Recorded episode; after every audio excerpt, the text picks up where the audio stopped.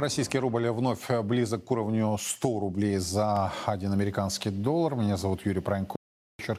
Самое важное, актуальное прямо сейчас в эфире Первого Русского. Так, начнем с а, ситуации на валютном рынке. Пара рубль-доллар сейчас на уровне 99,80, рубль-евро 104,73. Рубль вновь ослабевает к ведущим глобальным валютам.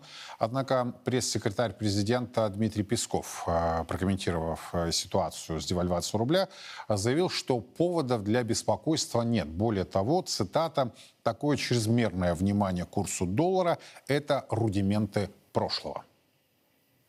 Нет, повода для беспокойства по-прежнему нет. Есть определенные колебания, но мы все-таки с вами живем в рублевой зоне, поэтому такое чрезмерное внимание к курсу доллара, оно возможно с эмоциональной точки зрения, но скорее это рудименты прошлого. Все-таки нужно привыкать жить в рублевой зоне и не чувствовать себя столь зависимыми от курса доллара. Да, это, наверное, первое. А второе, все-таки макроэкономическая стабильность полностью обеспечивается действиями и макрорегулятора, и правительства, поэтому здесь никаких оснований для беспокойства нет. Однако в Государственной Думе России считают иначе. Там утверждают, что проводимая ЦБ и Минфином политика превратила российский рубль в мусорную валюту. Кстати говоря, Набиулина и Силуана до настоящего времени являются исполнительными директорами НБФ от России и строго выполняют все требования Вашингтонского консенсуса. В чем он заключается? В том, чтобы сверхприбыль, получаемую от экспорта углеводородов, выводить чужие финансы. И мы видим, что происходит не только с вывозом капитала, но мы видим, что происходит с плавающим курсом рубля, когда, в принципе, под разговор о необходимости перехода на расчет национальных валютах, фактически рубль сделали мусорной валютой. Почему? Его девальвировали на 80%. Но этого оказалось мало, потому что именно это поднимает рост цен и разгоняет инфляцию. Но этого оказалось мало. А, казалось бы, можно было бы согласиться с господином Песковым, если бы действительно не рост цен, который в том числе вызван девальвацией рубля, снижением э, доходов и покупательной способности домохозяйств. А самое главное, прав э, господин Коломейцев, когда говорит про мусорную валюту в той части, что превратили импортозамещение, реальное импортозамещение в фикцию заменили западное влияние, западную зависимость на азиатскую. Шильдик везут э, из того же Китая, прикручивают и говорят, ну, например, это российский автомобиль. Вранье, ложь и манипуляции. Собственно, то, что не позволяет перестроить в реальности российскую экономику, на мой взгляд. Однако, является ли рубль мусорной валютой или это временное явление – которая, ну, например, через решение по, обязательной, а, по обязательному возврату валютной выручки приведет к тому, что рубль вновь окрепнет. Давайте узнаем ответы на эти вопросы у наших компетентных собеседников Андрей Верников и Александр Разуваев. Ко мне присоединяются. Господа, добрый вечер. Добрый вечер. Я понимаю, что очень много демагогии, эмоций на фоне происходящего обвала, а, но уж больно существенная э, снижение произошло. Насколько это объективно? Чем это вызвано? И возможен ли разворот в пользу российской национальной валюты? Давайте, Андрей, а затем Александр. Ваше мнение. Мое мнение, что очень много противоречий. Например, мы э, просим наших контрагентов торговать за рубли, а контрагенты видят динамику, которую мы сейчас сказали, там 55, потом 100, и никакого интереса в рублях хранить, ну, в общем, рубль для них это тактичная, тактичная валюта получается. Кому это интересно? 55, потом 100. И это все напичкано противоречиями. Вот, поэтому, если честно, есть у денежных властей и правительства возможности до укрепления рубля, например, проводить валютные интервенции, не только ограничения какие-то валютные. Вот. Но глобально я не думаю, что Просто э, не думаю, что мы увидим прежние значения, и не думаю, что кто-то заинтересован, чтобы вернуть рубль на 80. У нас последняя волна пошла от 80 ослабления, вернее доллар, простите. Да, но, Андрей, казалось, что вот этого психологического, этот психологический уровень э, в 100 да, за бакс мы не будем преодолевать, однако уже протестировали накануне. Да, сейчас э, э, мы и вновь близки к этим позициям. А, все-таки, на ваш взгляд, мы пробиваем и дальше идем? И если да, то до каких уровней? И м, почему м, вы говорите о том, что есть инструментарий да, у регулятора, но он его не использует? Инструментарий действительно есть, только надо вот с умом использовать, чтобы что который играет, играет против рубля, но чтобы этих спекулянтов, грубо говоря, загасить, нужно быть максимально непредсказуемым. И по времени интервенции, и по объемам интервенции. Вот. Ну, Но что касается прогнозов, у меня нет никаких прогнозов. Я думаю, на самом деле, что этот э, уровень действительно болевой 100. И если даже он выйдет, там, допустим, увидим 102, 103, то просто будут действовать власти более решительно, чтобы вернуть отметку 100. Это моя точка зрения. И вообще я считаю, что мы здесь надолго застряли. В следующем году мы пойдем примерно на этих уровнях. То есть никакого разворота вы не ожидаете в силу того, что заинтересованы в этом власти, заинтересованы в этом экспортеры. А одним словом, все заинтересованы, кроме домохозяйств.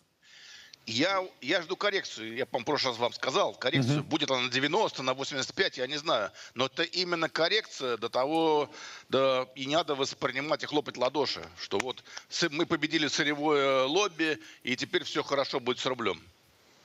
Я понял. Александр, а что, а с чем согласны, с чем нет? Что разделяете, что нет? Блумберг сказал, что будет 80 к президентским выборам. Очень похоже. Может, даже покрепче будет. В принципе же, бычьи факторы по рублю сбываются. Ставка вверх еще выше. А как нефть наша подорожала?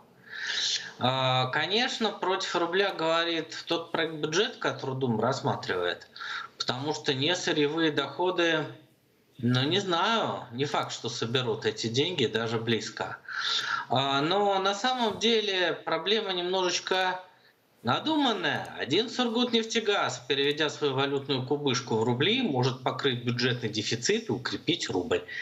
Было бы указание из Кремля.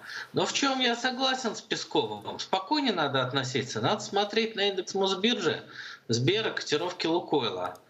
А что там с рублем? Вот рубль упал, отлично, покупаем акции экспортеров. Вот многие люди, которые живут в Америке, в Великобритании, им вообще все равно, сколько стоит доллар или фунт стерлингов. А вот фондовые индексы им не все равно. Я считаю, что надо спокойно относиться, но люди у нас так не относятся, поэтому я смотрю по рублю вверх. Ну, потому что сами приучили к этому, к ну, высокой зависимости. Да. Да, информационный в первую очередь.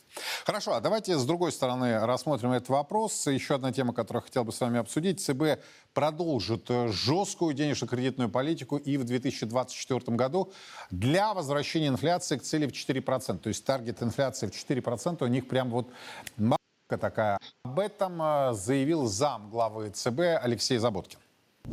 Мы в последние три месяца предприняли существенное ужесточение денежно-кредитной политики, повысили ставку до 13%. Э, для возвращения инфляции к цели 4%, наверное, будет необходимо поддерживать жесткую денежно-кредитную политику и в течение следующего года. Наш базовый прогноз предполагает диапазон э, ключевой ставки на следующий год в среднем от 11,5 до 12,5%. Но по мере снижения инфляции далее ключевая ставка будет возвращаться в свой нейтральный диапазон 5,5-6,5 к 2026 году. Здесь важно подчеркнуть, что даже с учетом этой политики наш прогноз предполагает рост ВВП в следующем году темпом от э, полпроцента до 1,5% э, и далее возвращение э, темпов роста к полутора-двум с половиной процентов в последующие годы. Я, господа, вам честно скажу, я притомился слушать вот эти сладкие рассуждения, причем как от Минэкономразвития, чьи прогнозы ни разу еще не совпали с реальностью, так и от ЦБ. Теперь у нас, значит, вот такая э, жизнь с маршмеллоу будет в 2026 году, да? То есть они по большому счету не могут понять, как у них закончится 23 и как сконопатить 24 но очень удобно рассуждать про 26 год, про таргет 4-5%. На ваш взгляд, вот э, это заявление Заботкина, оно о чем говорит? Что Сохранение, я имею в виду, жесткой ДКП и на 24 год. Андрей. Ну, я, я думаю, так и будет, будет жестко. У меня есть э, в голове определенный прогноз. Но опять-таки, мы живем в таком интересном мире, что происходят вещи, которые кажутся невероятными допустим, ну, ну мало ли риски, допустим, мир погружается в глубокую рецессию, нефть идет вообще очень низко, либо Китай разворачивается к нам спиной. Это все маловероятно, согласен. Но просто живем в таком мире. Если все будет двигаться как сейчас, я жду, что летом начнется постепенное снижение ставки, и год закончим в районе 10, может быть, 10,5, может быть, 9,5, где-то вот так. Поэтому я с Заботкиным согласен. А, а насколько это оправдано с точки зрения экономического роста и развития? Не загоним в рецессию экономику? А мы, есть всегда приоритеты какие-то. Судя по тому, как э, идут дела, что происходит с денежными властями, сейчас рост экономики, к сожалению, не приоритет. Хотя я сам пришел из реального сектора, но говорю как есть вам. Андрей, а что приоритет, на ваш взгляд, тогда сейчас, по сути? Приоритет по-прежнему вот мне так кажется, инфляция, приоритет все-таки это жупил 4%, мы должны молиться на него. И ради этого мы загоним экономику в гроб. Неплохо звучит, э, но весьма печально. Отличное чувство юмора. То есть цель 4% достигаем на кладбище. Как говорят в таких случаях, такие же шутники, как мы с вами, да, на кладбище она практически нулевая. Ну, послушайте, вот и буквально одна реплика. Вот вы же могли решать проблему этого доллара другими путями, да, в том числе интервенциями, да, но мы решаем не интервенциями, мы решаем тем, что мы сделали больно, хотя мы знаем, что компании многие сидят на кредитовании, и им будет больно. Вот и показывает, и все. Да, Андрей Верников, Александр Зуваев, что скажете? Я считаю, что хоть это не было официально объявлено, у нас немножечко поменялся взгляд ЦБ на рубль. Теперь это валюта сбережения. Если раньше все в кредит, низкие ставки, подразумевалось, что деньги Запада, где нулевые ставки, пойдут сюда, то теперь человек, если хочет что-то купить, пускай кладет деньги на счет и копит Ставки по вкладам положительные в реальном выражении, как было, например, 20 лет назад. И, соответственно, рубль – это валюта сбережения, надо привыкать жить с положительными в реальном выражении ставками, то есть они выше инфляции. Э, они, кстати, были такими, например, в нулевые годы мы очень хорошо росли. А что касается ДКП на будущий год, ну, я согласен с Заботкиным, наверное, так и будет, но не надо забывать публичные люди монетарных властей, они постоянно делают словесные интервенции. Они должны говорить, что все будет хорошо, все нормально, не волнуйтесь. У них работа такая.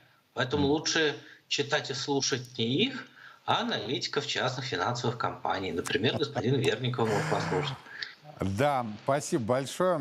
Андрей Верников и Александр Разуваев. Их оценочные суждения не только о заявлениях, которые звучат в парламенте страны, но и по поводу чрезмерного внимания к доллару как рудименту прошлого. Опять-таки, вот принципиальный момент, который высказал Андрей Верников, и я с ним полностью согласен. Жупил 4% инфляции. Методы достижения, да какие угодно. Только почему-то достижение аж в 2026 году, а девальвация рубля от 70 до 80 процентов – это нынешняя реальность. И когда я слышу реплики о том, что надо меньше обращать внимание на э, валюту, на курс, на обвалы и так далее. Слушайте, а почему госбанки не перестраиваются, госкорпорации не перестраиваются? Почему они там предпочитают хранить валютный кэш? Почему ЦБ прям так настойчиво держится за тотальную, полную либерализацию валютного контроля? И любые попытки как-то воздействовать, они заканчиваются тем, что ничего не будет. Вот это как? Это каким образом происходит? Вопросов очень много. Кстати, о валютных резервах и о том, как их заморозили за бугром. Ведь э, у нас умники не только здесь, но и за пределами России – Президент Путин сегодня комментировал эту тему весьма так эмоционально, сказал про дяденек и тетенек. Вот что сказал глава государства. Арестовать счета, присвоить себе чужие деньги или активы. А такое, к сожалению, в современном мире бывает. Здесь сидят совсем молодые люди, но я могу сказать, что такое делают э, самоуверенные взрослые люди, дяди и тети, которые, видимо, большим умом все-таки не отличаются, если совершают такие ошибочные действия, которые идут в конечном счете и им самим во вред. Очень хотелось бы надеяться, что взрослые дяди и тети, которые в России отвечают за финансы и экономики, также э, не просто делали заявления, но отвечали за те прогнозы, решения, которые они озвучивают э, и к чему приводят их решения. Ну, например, ужесточение денежно-кредитной политики. Оказывается, экономика российская не должна расти. Ее необходимо охлаждать. Это позиция Банка России. Вот нормально это? Будем внимательно следить, подробности обязательно последуют. А то, что это ненормально, я вам приведу еще один пример. В России растет расслоение на богатых и бедных, и это приобретает угрожающий характер. Разница в доходах групп выросла более чем на 10%, если сравнивать показатели год к году. И это официальные данные Росстата. За этот же период траты самых бедных на еду выросли до 48%, а это уже ненормально. При этом вместо мяса и фруктов они стали чаще покупать сахар и хлеб. Средний доход беднейшей группы 9600 рублей в месяц. В самой богатой средний доход чуть более 145 тысяч. Кстати, в Минфине заверяют, что по одной уж точно социальной группе вопрос с повышением доходов решен. Несколько позиций, э, что учтено э, в трехлетнем э, плане. Это индексация пенсий. Об этом тоже неоднократно говорилось. На следующем году пенсии будут проиндексированы на прогнозируемый в текущем году уровень инфляции. Это 7,5%. И средний размер такой пенсии составит 23 244 рубля. А общий объем расходов на пенсии э, почти 600 миллиардов рублей. Обсуждаем тему. Александр Ющенко и Нина Останина к нам присоединяются. Господа, добрый вечер. Товарищи. Вот вы знаете, когда я увидел эти официальные данные по поводу э, трат э, бедных наших, малоимущих соотечественников на еду, которые выросли до 48%, я прекрасно понимаю, что слово «социальное» государства, да, в нашей Конституции это как-то вот э, слова и не более того. И при этом, при этом, если послушать министра финансов, не мне вам рассказывать, получается, что социальные расходы увеличиваются, они гарантированы. Э, не ощущаете дуализма вот в этой ситуации? Кто у нас на связи? Александра и Нина? Да. Нин, давайте с вас начнем. Все-таки единственная дама. Ваше мнение. Да, Юрий, э, добрый вечер. Ну, вчера в Совете Федерации состоялись слушания, которые были посвящены бюджету, и э, в принимали участие э, губернаторы от регионов. Ну что, могу сказать, что представление Министерства финансов и в целом правительства о сбалансированности бюджета и всеобщей удовлетворенности, оно разбилось даже по мнению э, руководителей регионов которые сказали о громадном долге региональном, которые говорили о том, что они не потянут э, социальный блок у себя, что требуется э, поддержка регионам, чего они не увидели в федеральном бюджете. И вообще бюджет очень такой любопытный, знаете, вот как эффект пилы. Ну, например, вот образование. Плюс 5,5% на образование на следующий год. И минус 15 на очередной 25 год. Значит, в целом за трех лет по образованию его финансирование э, сокращается на 9%. И вот это касается всех сфер. Ну, дети-сироты, как было 10 миллиардов, так и осталось 10 миллиардов, вот уже начиная с 2000 года, хотя пообещал Минстрой, который отвечает сейчас за эту тему, что это будет 40 миллиардов. А, отдых оздоровление детей. Один миллиард опять на а, вот эти а, модульные лагеря, а выступают губернаторы и говорят, ну мало нам этого миллиарда, нам некуда направлять детей летом для отдыха и оздоровления, дайте нам хотя бы еще столько же. Да, весьма наглядно. Александр, социальное государство теперь фикция, так? Подождите. Ну, как вы социальное государство? Социальное государство, э, де-факто вы правильно сказали, называется, да, но по факту, что мы имеем, что мы имеем сегодня а из социального выплаты, 26 тысяч пенсий, которые вы назвали, которые представлены сегодня. А давайте посмотрим, какие расходы. Какие расходы сегодня идут э, на коммунальные услуги, какие, какие поборы идут сегодня с обычных граждан, которые постоянно находятся под под, под э, гнетом поборов, там, начиная от штрафов, заканчивая э, всякими коммунальными поборами. Вот, вот, вот вам получается. Я уже не говорю о том, что цены на продукты выросли в, э, в- сегодня катастрофически. Если же мы берем э, сегодня щ- уборочное происходит, у нас цены на бензин и топливо поднимаются на 40%. Мы, мы что, в этом отношении будем рассчитывать на то, что цены будут падать каким-то образом? Дальше вносится бюджет, который, э, правильно Нина Александровна сказала, вносится бюджет, который не отвечает сегодня никаким вызовам. Сегодня нет, э, если мы берем э, бюджет, который вносится на социальные, на социальные расходы, он урезается. Поэтому, если мы говорим, э, декларируем э, социальное государство, мы должны понимать, как оно, как оно отвечает в действиях. Действий ни- никаких. Поэтому абсолютно большая разница между назвать э, и, и реально сделать. Плюс ко всему я могу сказать, что добавить, что не случайно сегодня ваша программа включена 4 октября. Ровно 30 лет расстреляли, э, назад расстреляли э, советскую власть, расстреляли Дом Советов. И от этого, собственно, началось разграбление нашего государства, приватизация и циничное разграбление, что сегодня мы, собственно, и пожинаем. Правильно ли я вас понимаю, господа, что э, при внимательном изучении проекта бюджета, который вам внесли, который вы будете с коллегами рассматривать, э, ситуация будет ухудшаться? Вот я не нагнетаю, просто, наоборот, предвосхищает да, это обсуждение, в том числе с участием а, министра финансов, который будет э, докладывать э, в Государственной Думе, а затем в Совете Федерации, говорить о тех расходах, которые э, будут, э, государство будет нести. Нина Александровна, или все-таки на улучшение? Э, Простите, э, начало вашего вопроса э, мне не было слышно. Дальше хуже, вот если совсем коротко, или лучше? Слушайте, на бумаге, может, у них все так, как и э, было в прошлом, но в жизни-то гораздо хуже. Посмотрите, мы же э, не можем не понимать, что увеличение э, расходов на оборону – это мера, которая будет поддержана. Так. Но не за счет ведь, не за счет социального блока.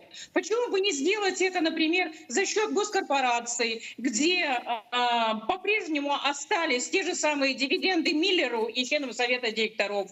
Почему не сделать это за счет банков, Сбербанка, Центробанка, менеджеров а, этих крупных а, банковских компаний? Почему не сделать за их счет? Почему это нужно делать только за счет урезания а, социальных статей бюджета? Вот о чем идет речь. Поэтому, конечно, а, разве мы с вами поверим в то, что у нас сегодня ну, инфляция всего 5%, и прогноз инфляции такой же? Но мы-то видим, что до 40%, правильно Александр сказал, у нас удорожание не только а, цен на бензин, но а, это же влечет за собой такой коловорот и удорожание цен и на продукты питания, и на товары потребления. Вот сегодня а, обсуждали с производителями детских товаров маленькую меру только снижение с 20 до 10 процентов НДС а, на детские товары. И то нам говорят, что ну что вы, что вы, если мы включим туда, а, ну, например, а, к пеленальные столики, это такие будут выпадающие доходы из бюджета, что вся страна у нас рухнет. Но это же смешно, слушайте. Или, например, э, ну, Сентябрь-то у нас закончился, начался октябрь, сегодня трагическая дата. Но ведь наши дети учатся, скоро уже четверть закончится без учебников. Мы ведь даже учебниками не смогли их обеспечить. И снова не закладываем обе- обеспечение учебниками в бюджет. Все это свалили на регионы, а регионы не тянут у нас. Поэтому мы какое поколение-то получим? Да. Не знал, что пеленальные столики имеют такое принципиальное значение для Минфина России. Александр, что скажете? Я впервые услышала от наших производителей, а, оказывается, ну, во-первых, у нас товаром 10% НДС облагаются только а, те а, товары, которые, которые производится у нас в стране минус, э, что называется, и э, не импортируется в размере там 50%. Так вот, оказывается, очень востребованный продукт, и через Белоруссию по-прежнему торгуем с Европой. То есть на этом можно зарабатывать. Но вместо э, того, чтобы наших производителей поддерживать, мы говорим о том, что они являются большой нагрузкой для бюджета. Да у нас никогда не будет ни детской обуви, спортивной обуви, у нас не будет детской одежды. Все это завозится из Китая. И сейчас говорят, если больше 50% завоз, не будет 10% НДС. Так а где стимул-то тогда нашему производителю? Какие-то выпадающие доходы? Мозги выпадающие у власти. А, Александр, с чем согласен, с чем нет? Ну, во-первых, маленькая ремарочка, я как раз начинал. Если бы у вас сейчас в программе как раз были министры финансово-экономического блока, которые нам предлагают вот нынешний бюджет, то это как раз э, ваше обращение к господа было бы как раз уместно. Я думаю, что Нина Александровна и я были бы благодарны, если бы назвали нас товарищем. Но это так, э, маленькая ремарка. Первое. Что касается э, бюджета, который внесен. Фракция КПРФ разработала и внесла свой проект бюджета, который, который э, представляет собой э, порядка 35 триллионов рублей, в котором учтены все запросы необходимые сегодня с учетом вызовов нашей стране статьи бюджета. Но тот бюджет, который вносился и будут вноситься сегодня представитель э, Министерства финансов, Э, на мой взгляд, он не отвечает сегодняшним вызовам никаким. В первую очередь, сегодня мы говорим о том, что если расходы э, на оборонку, понятно, там увеличатся, и это нормально, то э, расходы на социальные гарантии, они, они не только уменьшаются, они урезаются. А если мы берем, берем на расходы на образование, которое является сегодня стратегическим направлением развития нашего общества, и только э, грамотные и сильные могут быть сегодня конкурентоспособны, то э, статьи на, на систему образования абсолютно не отвечают сегодняшним запросам. Мы не просто внесли бюджет, мы, его, мы показали, откуда можно взять деньги. Мы, мы показали, как можно наполнить этот бюджет, но сегодняшнее правительство господ, которое сегодня, в принципе, продолжает э, такую линию на поддержку э, крупного капитала, крупного корпоративного капитала, но абсолютно не хотят идти на диалог в этом отношении. Поэтому на ваш вопрос, будет лучше или хуже, я не вижу перспектив, что будет лучше. Спасибо большое. Нина Останина, Александр Ющенко, депутаты Государственной Думы России, были у нас на прямой связи. Мы говорили не только про вот эти новые свежие данные Росстата, о том, что разница между крайне бедными, крайне богатыми в России увеличивается, но и то, что малоимущие наши с вами соотечественники увеличили свои траты только на еду до 48% своего ежемесячного дохода. Это крайне опасная на самом деле ситуация. То есть мы приближаемся к уровню, когда кроме еды и долгов, погашения долгов, людям, собственно, будет нечего терять. И, кстати, вот про образование, которое было затронуто нашими экспертами. Сегодня один из наших русских ученых, да, Алексей Якимов, стал лауреатом Нобелевской премии в области химии вместе со своими американскими коллегами. К сожалению, Алексей с 99 года, с 1999 года живет в Соединенных Штатах работает на одной из крупных американских корпораций. Он выпускник Ленинградского университета, химфака, открытие, за которое сегодня в том числе им э, вручили Нобелевскую премию, присудили, а, было сделано здесь, в Советском Союзе. Вот вы знаете, очень часто слышу такую реплику, незаменимых людей нет. Это чушь. Вот это чушь. Потому что вот эти открытия сейчас, да, они титруются как ученые из Соединенных Штатов Америки. Это ненормально. Когда я слышу, что вот э, сотни тысяч уехали, послушайте вот э, академика Глазева, который вообще оценивает э, потери умной, так называемой умной миграции в э, больше, чем объем выведенных средств из нашей страны, а это исчисляется сотнями миллиардов долларов. И, и все делают вид, что все нормально. Это ненормально. Это ненормально, это потери страны, это реальные потери страны. Это потери мозгов, это потери денег, это потери достижений, это потери престижа. Вот сегодня, когда мы с коллегами обсуждали, один из моих коллег сказал, надо сделать все, чтобы Алексей Якимов вернулся в страну. А уехал он в 99 году. И как-то никто здесь, в коридорах власти, в высоких коридорах, особо не озадачивался этими вопросами. К сожалению. И судя по тому, что подготовил Минфин и правительство по бюджету следующего года, особой радости, по крайней мере, вы слышали и Останину, и Ющенко, не вызывает. Будем следить. Обязательно вам все подробности расскажем. И это все происходит на фоне специальной военной операции России на Украине. Министр обороны Германии на публичных слушаниях заявил, что в Германии можно задавать любые вопросы, в том числе по украинскому кризису. Правда, тут же накричал на журналиста за вопрос о переговорах с Россией. У меня есть вопрос, который не разрешено спрашивать в Германии. Здесь вы можете задать любой вопрос. 25 сентября 2001 года Владимир Путин выступил с речью в Бундестаге. Все вставали и аплодировали. Почему наш канцлер Олаф Шольц не сел за стол переговоров с Путиным за день до начала войны? Почему он не решался на это на протяжении такого длительного времени? Эта война никогда бы не случилась, если бы все было решено по дипломатическим каналам. Путин несколько раз предлагал переговоры, но СМИ этого не показывают. Мы сошли с ума. Сейчас мы импортируем энергию в Германию из восьми или девяти стран. До этого все было нормально. Теперь моя очередь, извините. Принципиальный момент вот в чем. Если я имею право высказать свое мнение, это не значит, что я имею право, чтобы мне за это аплодировали. Надо очень четко это сказать. Да, права на это нет. Извините, свобода выражения мнений означает свободу выражения мнений, но не право на аплодисменты за это. Точка. Ну, вот такая вот позиция. В общем-то, нынешние министры немецкого правительства неоднократно отличались своеобразными высказываниями. Например, нынешняя глава Министерства иностранных дел как-то сказала, что ситуация изменится с украинским кризисом, если Россия развернется на 360 градусов. Такое бывает. Не очень хорошая, по-видимому, школа была, которую окончила эта дама. Франц Калицевич ко мне присоединяется. Франц Адамович, добрый вечер. Рад Добрый. вас видеть. Вот на ваш взгляд, Запад имеет двойные стандарты. Он пытается в этой ситуации как-то оставить мину при плохой игре, достоинство да, такое, что мы за свободу, мы за демократию, как говорится. А Запад защищает, Украина защищает вот последний бастион. Правда, уже Польша объявила, что они все-таки последний бастион Запада.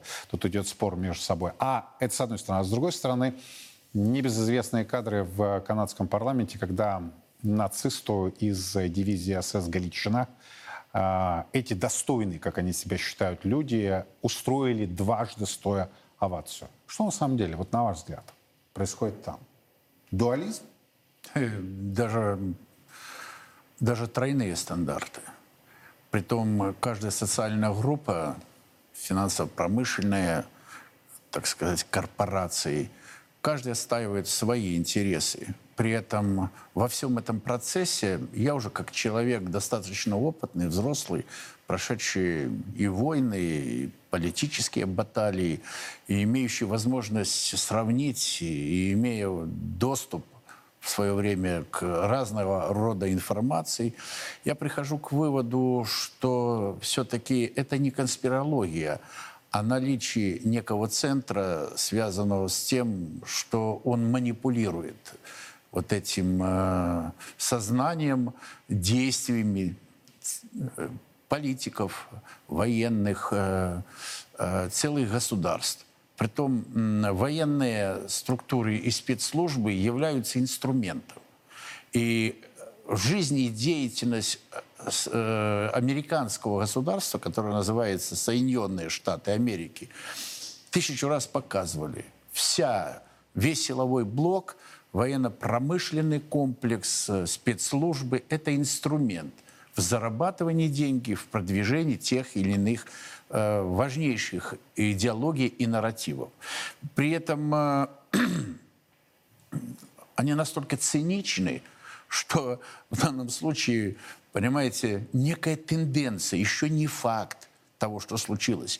Сближение на уровне экономических отношений России и Германии привело к тому, что Германия будет деградирована и физически уничтожена как полноценное, основное, ведущее европейское государство. При этом вот э, сюжет предыдущий, который нам показали, за- заданные вопросы журналистам, притом журналисты, которые проправительственные, э, которые э, живут и работают на том заказе, который дает их власть, вынуждены уже откровенно говорить, э, что, друзья мои, неужели вы не видели и не слышали?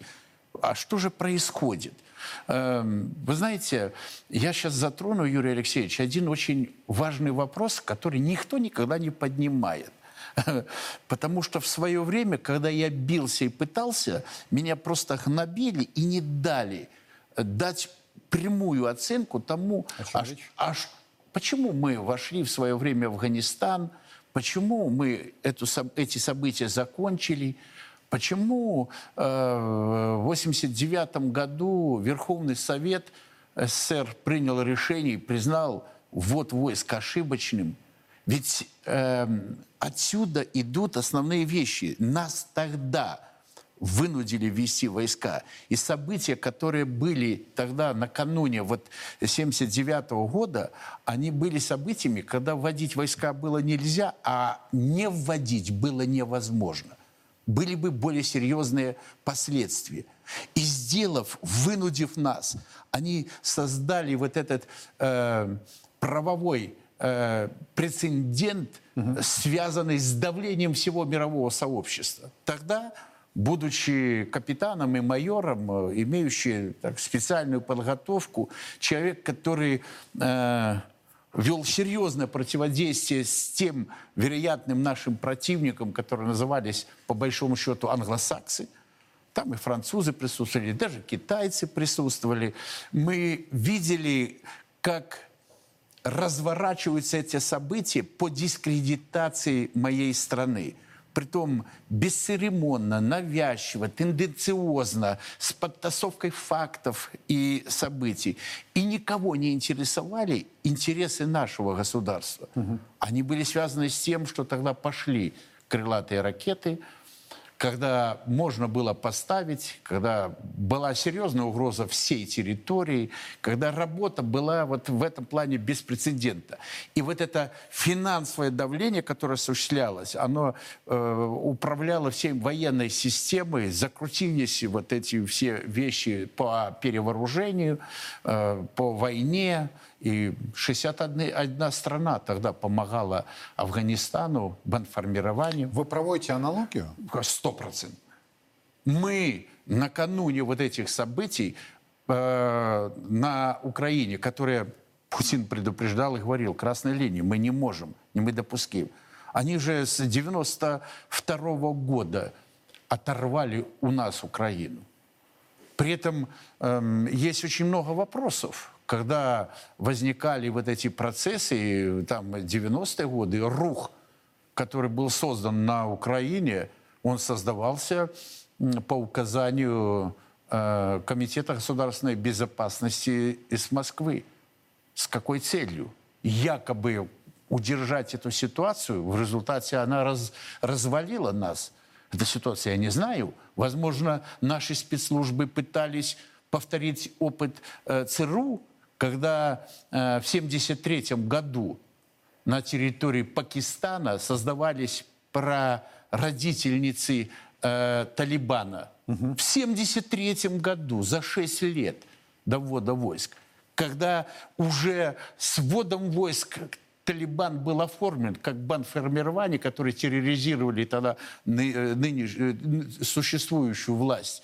Э, Сначала Тараки, а потом э, Амина, которые вынуждены были уже запросить у нас поддержку э, и помощь вот в этих вопросах. Но мы понимали последствия, которые будут. И сегодня э, все, что случилось на Украине, я человек, который войну ненавидит.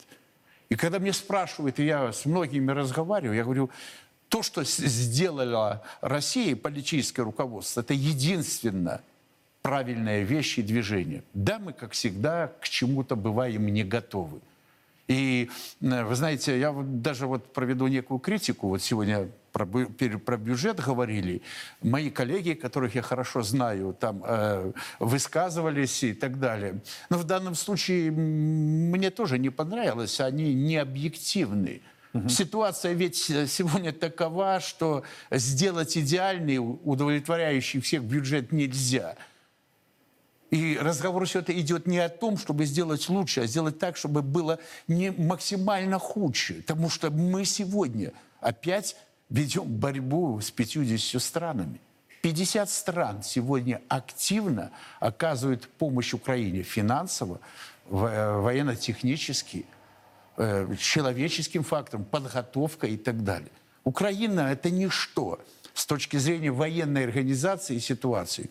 Есть, Вы знаете, я... есть послушайте, угу. есть русский человек, который живет на Украине. Так, во-первых, с его менталитетом и генетическим кодом, который сегодня переформатирован э, созна, ну, подсознанием, с, с ложными, введенными ценностями, не до конца понимающий, что он просто весь этот народ презерватив. Юрий Алексеевич, вот, и он даже не понимает, что используют. Их завели, ну и, так сказать, закрывают проблемы какими-то денежными влияниями, вливаниями и так далее. Как только они прекратятся, а тенденция уже есть, все это закончится крайне, крайне плачевно и плохо прежде всего для украинского народа. Но вот смотрите, а на Западе считают, что поддержка Украины это очень дешевый способ. Вот что, в частности, э, заявила министр обороны Нидерландов. Поддержка Украины – это очень дешевый способ сделать так, чтобы Россия с ее режимом не представляла угрозы для альянса НАТО. Это дешевый способ. Это заявление министра Конечно. обороны Нидерландов. Э, понимаете, ну они же все в одном тренде. Притом не Нидерланды несут эти все нагрузки – несет э, Европа в целом, основные европейские государства и Соединенные Штаты. Но американцев легче. Они пока сделали главный инструмент, бумажки напечатали, и они в цене. Это ж не для нас, чтобы получить эти бумажки и ими оперировать, надо... Но вас не удивил цинизм? Вот мне, этих слов. А, меня не Дешевый удивляет. способ. Не, не, не, а, кстати, до этого Туск в Польше тоже это заявил. Послушайте, когда переговоры были, и мы говорили, что давайте вот это сделаем, остановим, давайте учтем мнение вот этих двух республик, которые не хотят. Давайте выполним их требования. Ведь все было бы хорошо, и Украине было хорошо. Но э, потом они честно сказали, что ну, мы обманывали, конечно, обманывали. Потому что установка была – Э, сегодня установка, э, смотрите, что произошло. Э, был период, когда они боялись говорить в 2014 году о касках и бронежилетах, как бы не вызвать диссонанс. А когда начался разговор, я говорю, все, тут каски и, э, бронежилеты уже на Украине, а сейчас пойдет э, все остальное вооружение. Смею вас заверить, что в ближайшее время, а уже тенденция есть, будет о ядерном оружии говорить, о, томагав, о томагавках, э, будет э, разговор о всех передовых технологиях. И в этих условиях, в которых находятся Соединенные Штаты, они сначала за деньги европейцев утилизировали все старое советское оружие, которое было там на вооружении. Раз отдали за их же деньги, по, как новое, свое, которое есть, запустили свою оборонку и готовят э, вот новая техника и вооружение, притом испытывают, и не стесняясь угу. сегодня здесь. Ведь многое из того, что э, есть, испытывается, э, об этом не говорится. Слава богу, у нас тоже хватает ума там тоже проводить соответствующие модернизацию испытания. И мы ждем, их основных вещей. И события, которые сегодня разворачиваются, и порой из того, что отдельные диванные эксперты э, транслируют, то там наступают, то наступают, это события подготовки э, к, к серьезным, к серьезной активизации НАТО. Оно еще не началось. И э, то, что недавно сказал президент Белоруссии, президент Путин, в том числе и от тех 335 тысячах добровольцев, э, это тот резерв, который должен будет... Под словом активизация НАТО, что вы имеете в виду? То есть переход на некую новую стадию? О чем Вы речь? знаете, наш переход на новую стадию не представляет собой сегодня ни, никакой серьезной опасности. Тот вид и та линейка современного, современного высокоточного оружия, в том числе и на новых физических принципах, а, закончить эту войну позволяет в течение нескольких недель. с точки зрения того, как будет по уст- боевому уставу осуществляться, когда нужно. Но это будет война. Мы сегодня проводим специальную военную операцию. И в этом процессе достаточно серьезно деградируем НАТО.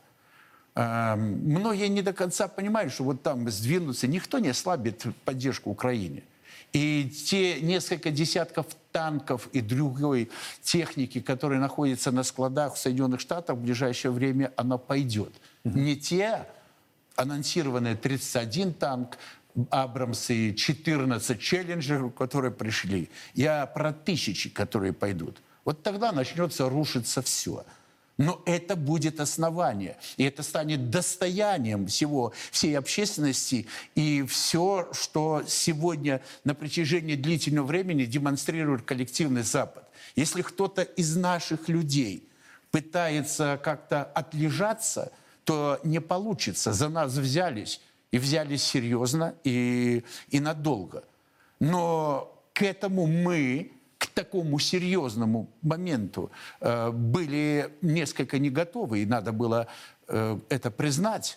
Не случайно в свое время, приняв на себе э, вооруженную кампанию специальной военной операции «Суровикин», сказал, мы будем принимать непростые решения. И он сделал, согласовав с генеральным штабом, абсолютно правильное решение, заняв оборону, для того, чтобы было, и укрепив. Сегодня, когда начинают э, рассказывать, вот они перешли в наступление, при поддержке, там, 23 человека при поддержке танков началось массированное наступление. Мне, как военному человеку, за плечами которой только две академии, ну, просто смешно слышать эти вещи. Потому что эта мелкая моторика фронта идет в полосе обеспечения перед первым основным рубежом обороны, а их три. А эти 20 километров – это то, что находятся передовые подразделения и призначены только для того, когда начнется массированное наступление с бронегруппами, с пехотой, для того, чтобы на минных полях, на заграждениях вот эти подразделения могли отойти и заставить наступающие подразделения развернуться, чтобы потом можно было встретить. Это тактика, это наука – и сегодня вот это движение по фронту 3 километра, 4 километра значения 200 не... метров, 300 это, метров. Это вообще значения не имеет. Это мелкая моторика фронта. Они ничего не сумели э, сделать. Притом э, необходимо учитывать тактику. Опять же, они сейчас начинают уже об этом говорить, в том числе и украинские офицеры. Тактика России – это тактика континентальной страны, проверенная годами. Да, многие подходы в тактике современные изменились. Я часами могу рассказывать и говорить.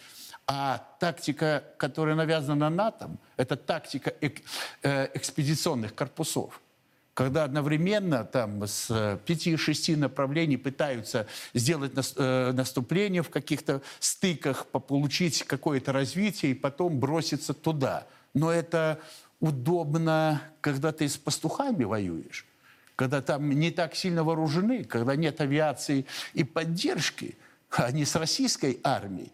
Поэтому эта тактика, она перспективы не имеет. И вот эти ротные э, тактические группы, редко батальонные, которые бросались в разных направлениях, в полосе обеспечения они утилизировались и техника, и личный состав, и отход, и привело к тому, что идет деморализация. Сегодня однозначно можно сказать, э, деморализованной Красной Армии. Вот недавно и Шойгу, и Путин сказал о том, что не будет мобилизации. Если говорить о широких масштабных вещах, если вступит НАТО, конечно, там придется к этой теме возвращаться. Но сегодня в этом, правда, нет необходимости. И я объясню, почему. Вот это очень важно, потому что никто же это не объясняет. На Украине, проводя мобилизацию, людей отлавливают.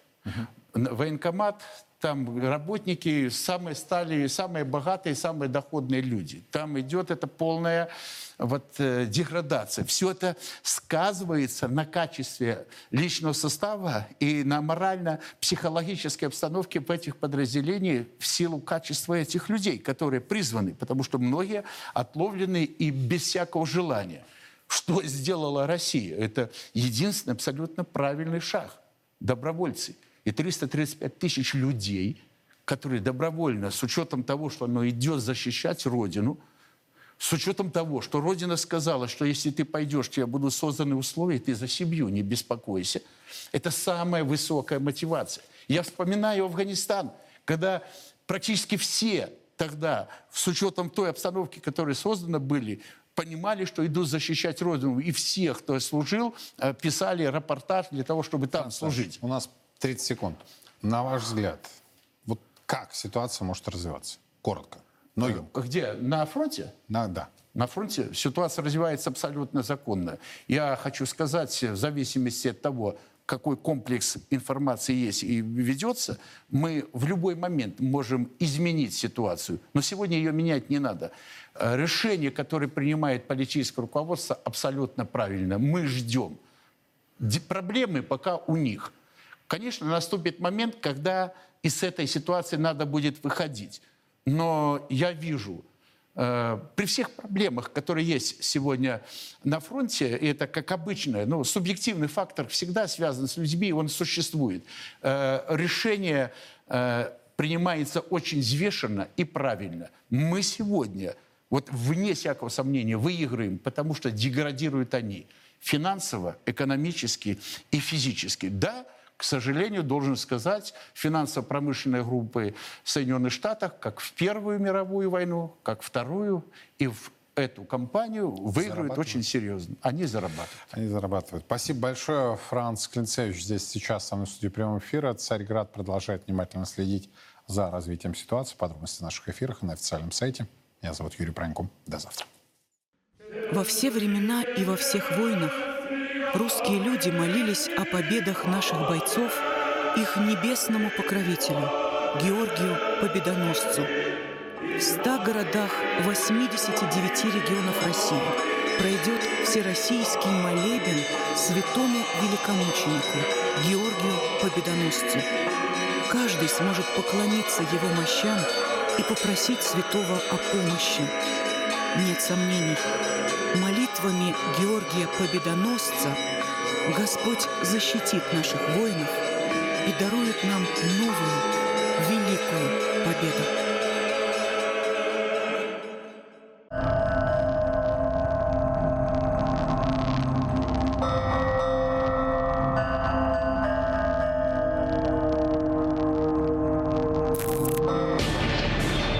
Нападения, массовые драки, грабежи, домогательства, изнасилования, убийства. Они не желают жить по нашим законам. Они не уважают наши традиции и культуру. Москва, Санкт-Петербург, Новосибирск, Екатеринбург и другие города. Здесь русские борются за свои права, чтобы жить спокойно. Пора сказать «стоп». «Стоп, мигрант». Мы поможем. Не пропустите новый проект Первого Русского в субботу в 15.00.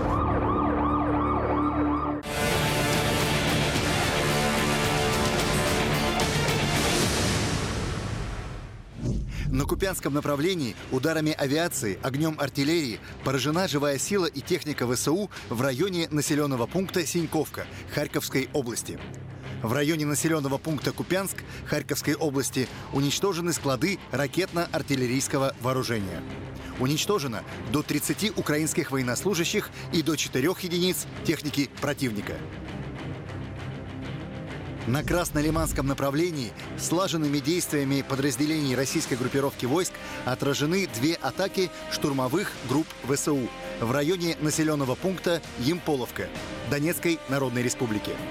Уничтожено до 50 украинских военнослужащих и до 4 единиц бронетехники противника. На Донецком направлении подразделения вооруженных сил Российской Федерации отразили четыре атаки штурмовых групп ВСУ в районе населенного пункта Андреевка. Потери противника составили до 165 украинских военнослужащих убитыми и ранеными и до 7 единиц техники противника. На южнодонецком направлении подразделения группировки войск Вооруженных сил Российской Федерации отразили атаку штурмовых групп ВСУ в районе населенного пункта Приютная Запорожской области. Потери противника составили до 185 украинских военнослужащих убитыми и ранеными и до 6 единиц вражеской техники. На запорожском направлении подразделениями российской группировки войск нанесено поражение живой силе и технике ВСУ в районах населенных пунктов Малая Токмачка и Вербовая Запорожской области. Уничтожено до 45 украинских военнослужащих и до 4 единиц техники противника. На Херсонском направлении в результате огневого поражения за сутки уничтожено до 20 украинских военнослужащих и 3 единицы бронетехники.